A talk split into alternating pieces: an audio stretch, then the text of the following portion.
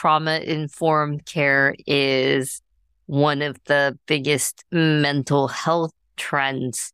I think it's important to discuss how it is ultimately just an awareness only campaign and doesn't really address the core issues of how trauma really impacts people?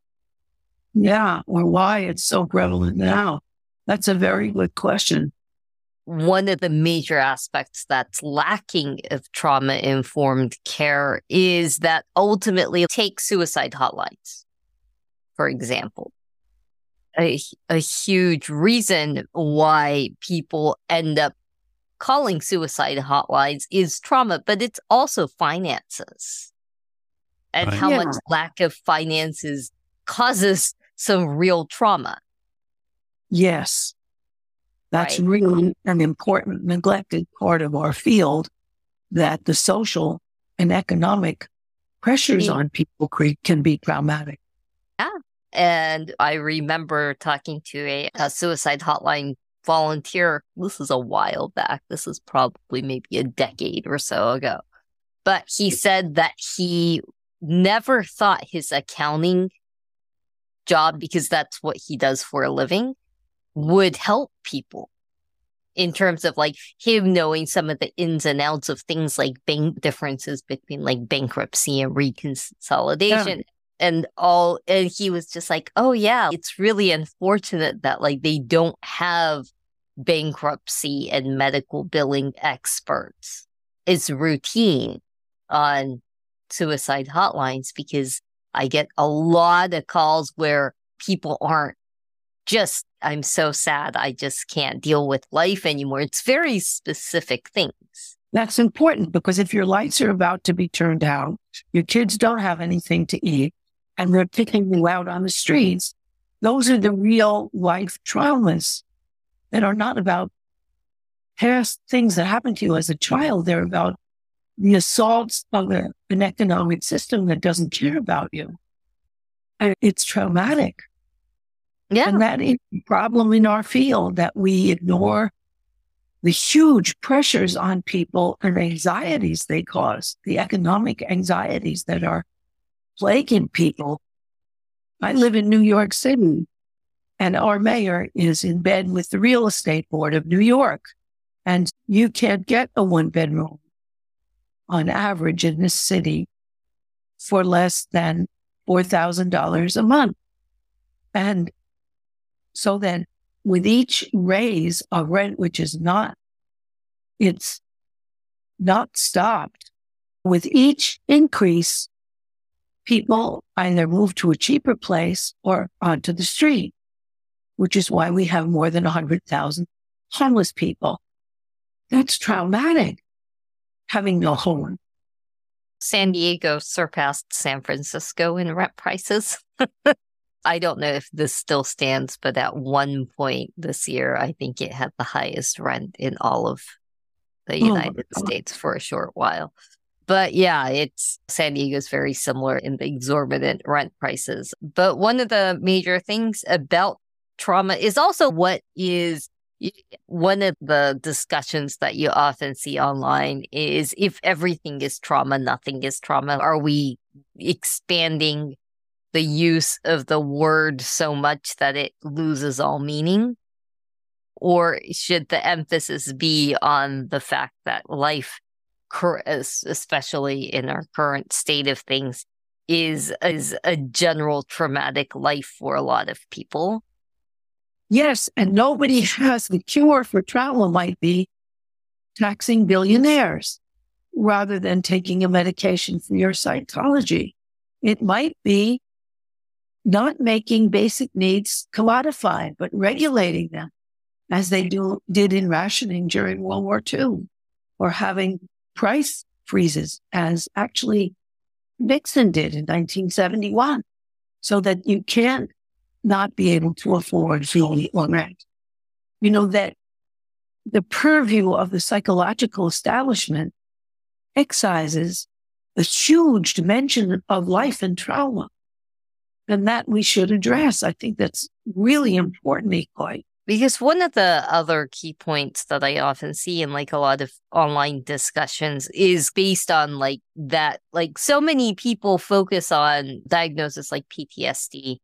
And that's a very relatively specific narrow diagnosis. I think again, like sometimes in, in online discussions, there's a difference being talked about be, between a capital T trauma, which is say an experience in the school that you're you are a survivor of a school shooting or a sexual assault versus the small t trauma which is years of neglect by parents for example right. um, but no physical abuse right and again it's become such a trend to talk about trauma and in in some ways i think it is absolutely a vital topic to talk about. But on the other hand it is the focus again is so narrowed as a solution. And i think part of that narrowing of the solution being like it's really kept within like the mental health treatment boundaries is ultimately because there is now also like a certain pessimism around diagnoses as this always permanent condition rather than a potential condition that can change over time. I think that one of the big lacunae sort of abysses in our field is that we don't count the traumas that happen in daily life. That every person who's homeless is not homeless because they were neglected as a child necessarily but is often homes because look, the biggest employers in the United States are Walmart, the call centers, and fast food, and Amazon. They're all humiliating jobs. And then people have to come home and try to make a living on a bad wage. And all day long, they're monitored and beeped if they do something like put their elbows on the counter in McDonald's or sit back a moment from the assembly line at Amazon that there are people are abusively treated on the job. It isn't only a direct assault and that we really lack a whole dimension of trauma, which is getting worse and worse in the United States as we become more and more stratified between the wealthy and the poor, and we don't take care of our kids. Child care. And I was terrified to learn that of the developed nation, the 30 developed nations and OECD nations, the average that they spend on toddlers' education $14,000 a year. United States spends $500 a year. Well, what? But the trauma of trying to find adequate childcare when you don't have the money is it's really traumatic. Yeah. Yeah, we're facing a huge worker shortage in that sector too. So the issue is going to bound to get worse rather than better. But ultimately, in terms of trauma, the most important aspect of people having their basic survival needs met is so that they can focus on things like their physical and mental health. Yes. That's right. right. That without that component, like you can't really expect someone that's working two to three jobs and stressed out of their gourds to be able to make any headway in their mental health. The way the phrase that you use worked out of their gourds. Mental health is supposed to put you back in your gourd, but it can't if your life circumstances drive you out. Yeah, what does good therapy even look like in that situation? Is it just coping strategies or is it just there's just no point because it's impossible? A lot of people that are having to work two or three jobs often don't have the ability to even access therapy for the most part. Right. But if even if they did, right. would it do anything, or you'd be giving a person his coping strategies for dystopia, right? Yeah, mainly that would end up being the most likely outcome for, especially for somebody whose survival needs are precarious. Yeah. Mm. Um, would be mainly just coping strategies in all honesty.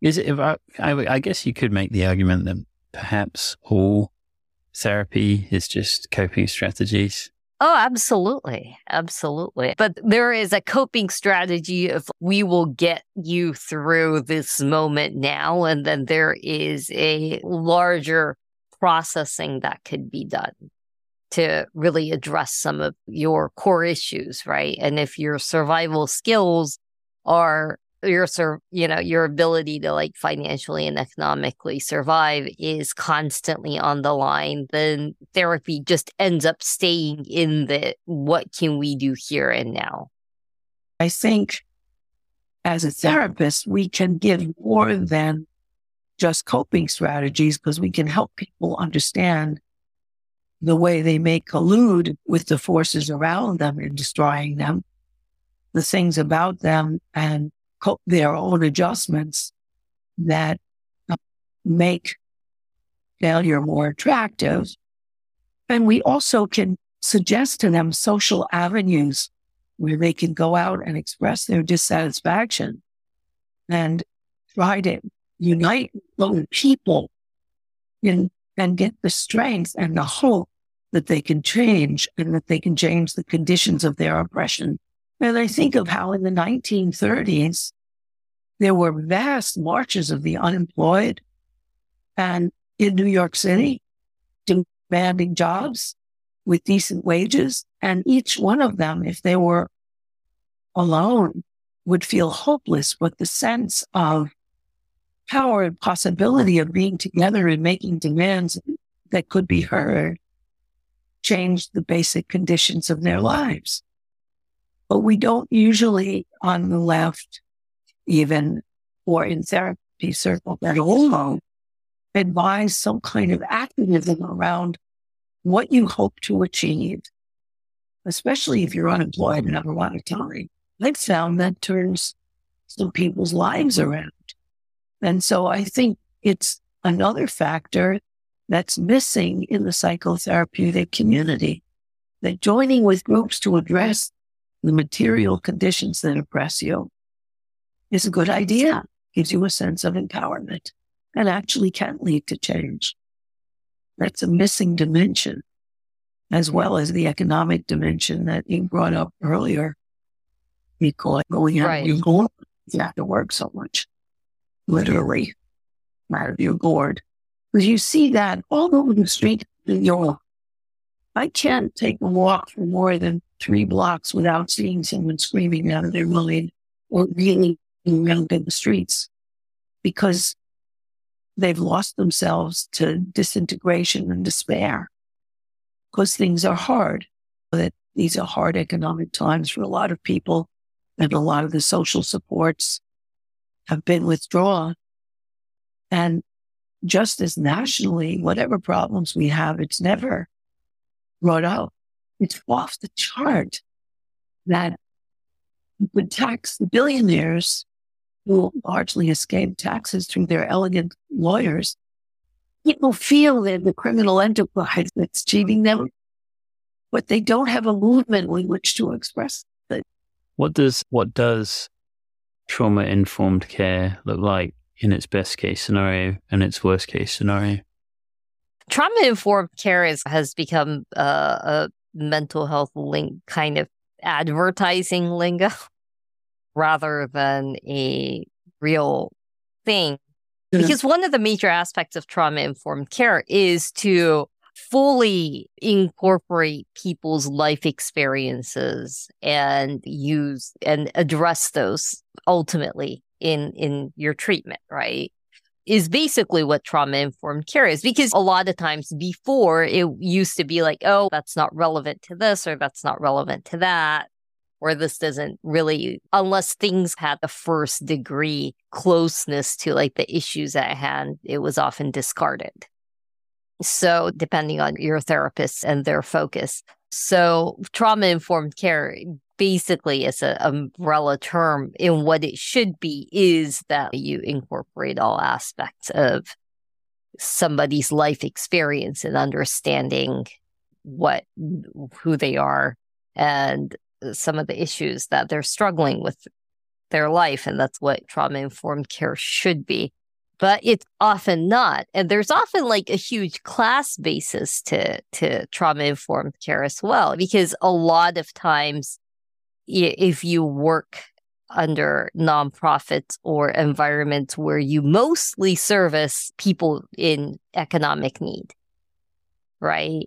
They can say trauma informed care all they want, but a lot of times the message is nobody's going to give you shit. So get over it Yeah. as quickly as possible. Wow. Yeah. Yeah. Right. And- And so a lot of these services for the poor will be like, oh, we provide pro- trauma informed care. And it's like, are again, what does that look like? Because it's going to look very differently to different sectors of people in the socioeconomic ladder. For Yeah. Right. somebody whose survival needs are relatively well met, they've got a stable job, etc. It could be something like, oh, this person maybe needs half time work for an extended amount of time or like a leave of absence. And they need more support in terms of leave leaves of absence, paid leaves of absence and things and being able to maybe like shift their work from like full time to part time and not necessarily lose benefits right? Versus somebody that is much, much more struggling at a socioeconomic level may be that they need something like housing and kind of wraparound care, Yes. or they need a lot more frequent and intensive in terms of they they have case managers and they have a lot of physical medical issues that need to stabilize first and because that's another thing too is that your physical health has a huge impact on your mental health and we've done such a disservice to people by separating and compartmentalizing those two aspects of health This Right. suffering from compartmentalizing socioeconomic health from mental Right. health.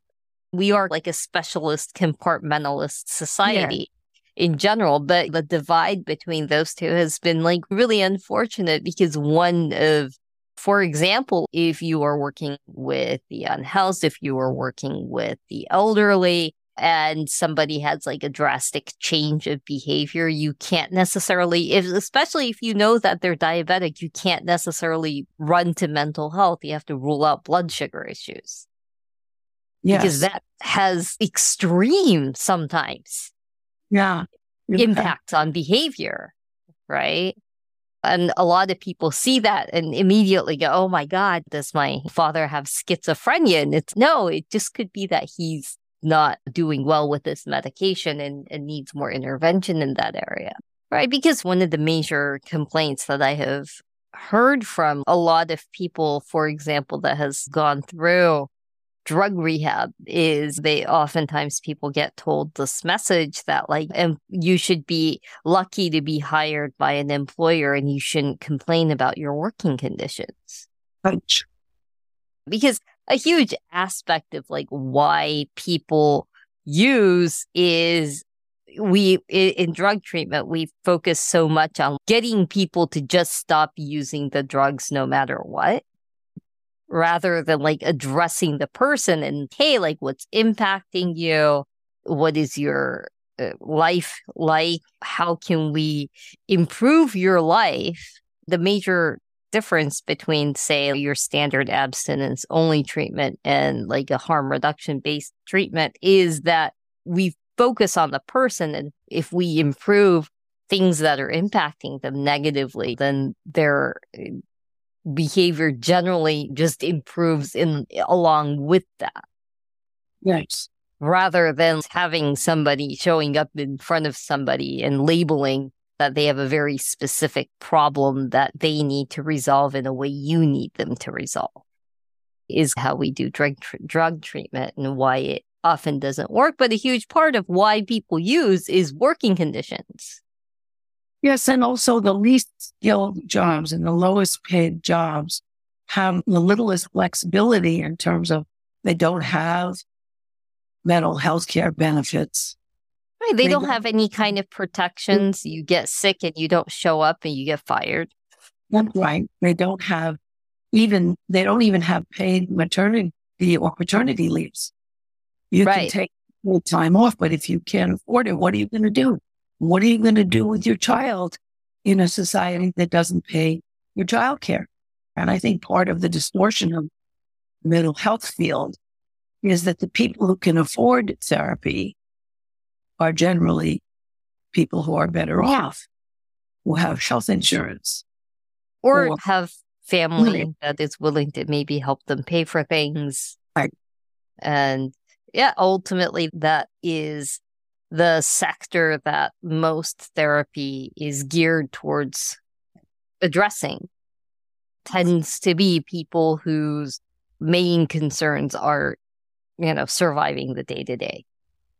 That's right. They're people who want a better life, but who come from some kind of economic and social support.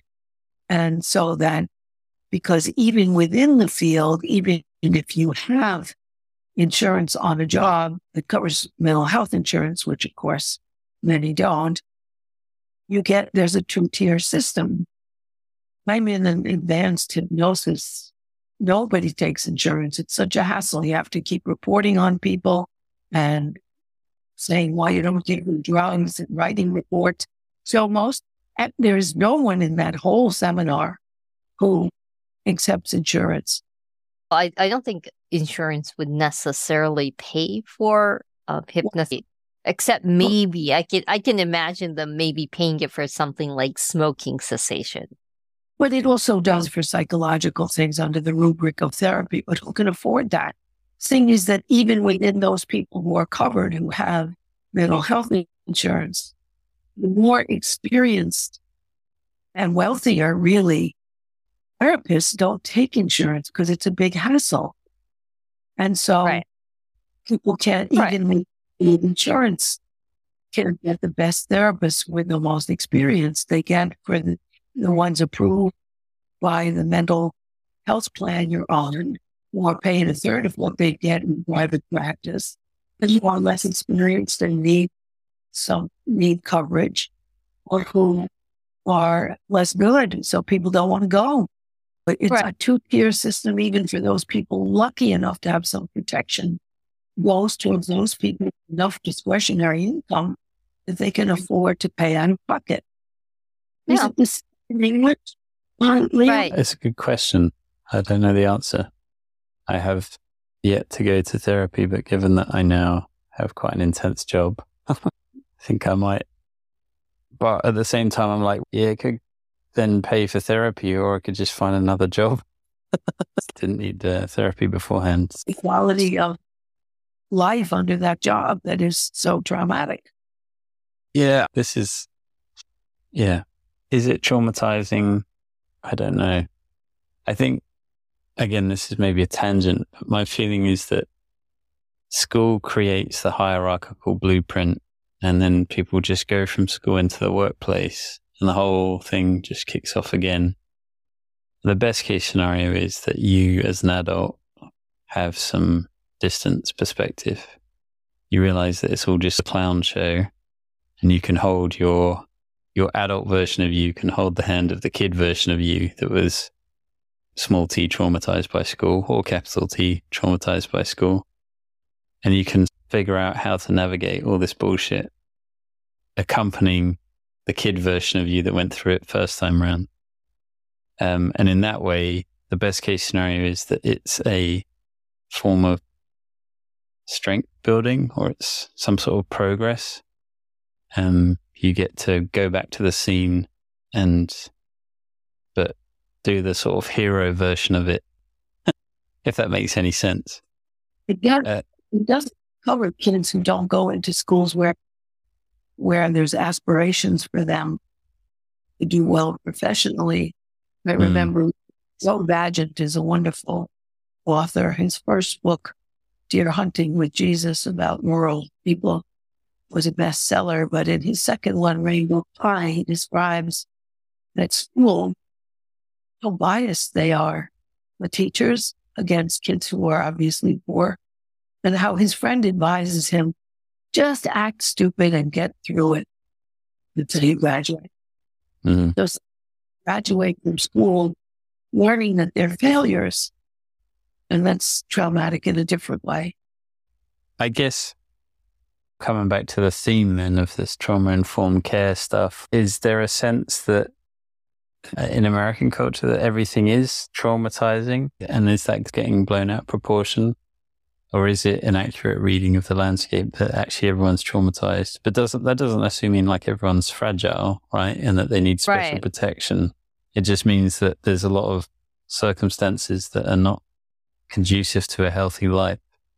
ultimately when you have an environment where housing is scarce where decent paying jobs isn't the standard isn't the rule because you're what we call minimum paid work 40 hours of that a week should allow you to at least even if you don't live luxuriously live somewhat comfortably that should be the standard and it's not It's not, but it should. Right. And when when you have all these issues of resources, scarce resources, because this is basically austerity. It's not just government austerity, it's like job Austerity. right? That few jobs pay so a decent wage. And when you have that environment, people are forced to go into gray and black markets to make ends meet. Right. And Yeah. to a certain degree, yeah, like a lot of times when people have often talked about how if they want to discuss any of these larger issues within a therapy context, they're often shut down. That's right. Again, it's also one of those things where being able to have like these somewhat lengthy conversations are limited when you are a cash patient paying out a fair chunk of money. But what is it limited to is another question. The whole system of charging for health care, mental as well as physical, and the social injustice aspect included in our discussion, and, and, and they're not. Now, considered extraneous, even in the 12 step, you're not supposed to bring up the social conditions that were conducive to your addiction. It's considered a cop out. Right. Jesus. Yeah, that's mad, isn't it? Very. Right. That's part of a huge part of why I'm not a fan. Yeah. Yes. that's part of one aspect of why trauma informed care to a certain degree is it's extremely narrow in what is considered like acceptable trauma. It follows some of a lot of the confused conversations around mental health in general. Because people say things like diagnosis or your trauma doesn't explain, doesn't excuse your behavior. And it's on one hand, it's true, but on the other hand, it's also, yeah, these things absolutely do inform people's behavior. A lot of depressed, a lot of my clients who have faced a lot of parental neglect, their parents loved them. And that's not up for question. It's just that a depressed, overworked parent just isn't going to be able to pay attention. Not the same way as somebody who has the time and energy. Right, who has the time and energy and isn't severely clinically depressed, right?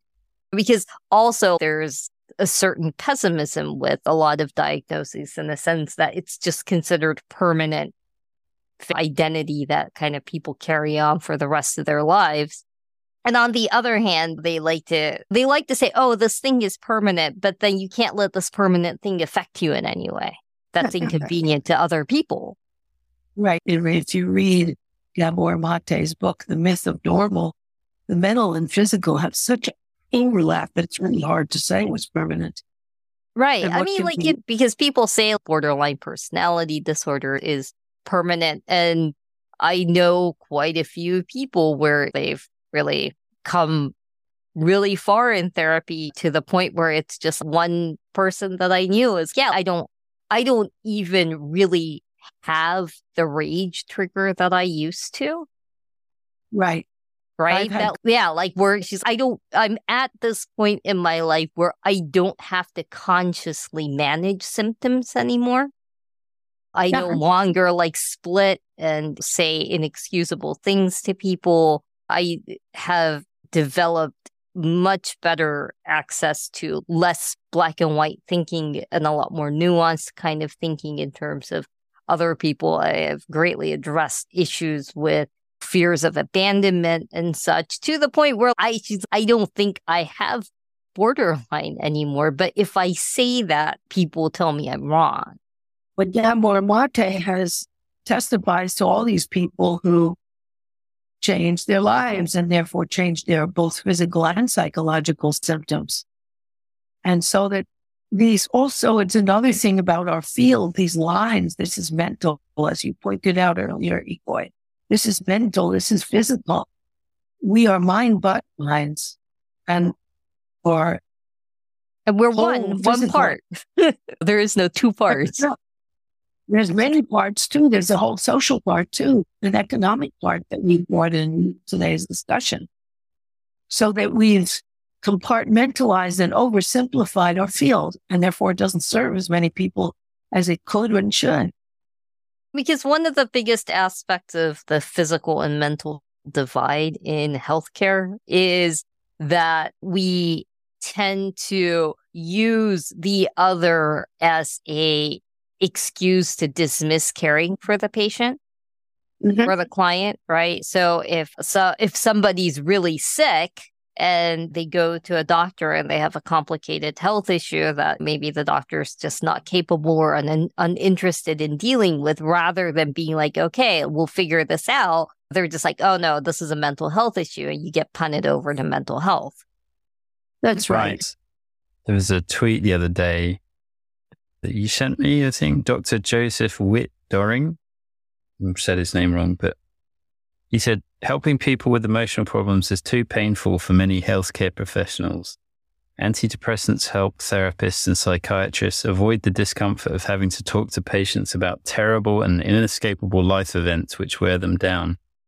Rather than making patients better, the meds frequently help the health professional have a less draining and more sanitized clinical visit. And that dude's throwing stones, right? he just decided to wake up that day and just flip the bird at everyone. yeah, he chose violence. So it's just an interesting perspective, anyway, whichever way you look at it. But it is a yes. kind of twist to the the usual way of thinking about this stuff. That it's actually yes. for the for the healthcare professionals' benefit. It's ultimately you can't go to the doctor to find housing. So the best of the doctors, the best thing I can do is just tweak this. Right. But there's also other pressures because I know when I've worked with people for insurance, you have to justify to the insurance company why you're not medicating because it's a lot cheaper for them to pay right. for medication than ongoing therapy. And so it has right. to be justified. That's a huge aspect of basically, we don't have like doctors in our medical system is almost so somewhat an accessory because insurance companies determine your care, not doctors. Right. That's right. Like you don't get, as a patient, you don't get access and options to all the available care. You only get options and access to what your insurance will pay. I know people who actively are like, I should get therapy, but I'm not going to get therapy because having a mental health diagnosis impacts my career negatively. Right. It's a brand that is awful. Unless I can work on you. And right. you want it. Yeah, that one aspect of what is failing in like the awareness only campaign around mental health and trauma and stigma is that it's doing nothing to actually address some of the issues. If having a mental health diagnosis impacts your ability to work in certain fields, is that really justified and should those things be changed? That's right. Of course they should. Right. Look, should face difficulties. Every, everybody needs guidance. We all could use a helping hand. And yet it becomes stigmatized as illness and therefore stigmatizes people in, in some jobs. one aspect of why people are so pessimistic in seeing their diagnoses as this identity that they have to affirm publicly over and over again is it's a symptom rather than a cause. Right. And it's also a symptom of a lot of people are really if if you have mild depression and anxiety, it's one thing. But for a lot of people with more serious diagnoses, a lot of them are really pessimistic about their prospects and quote unquote getting better.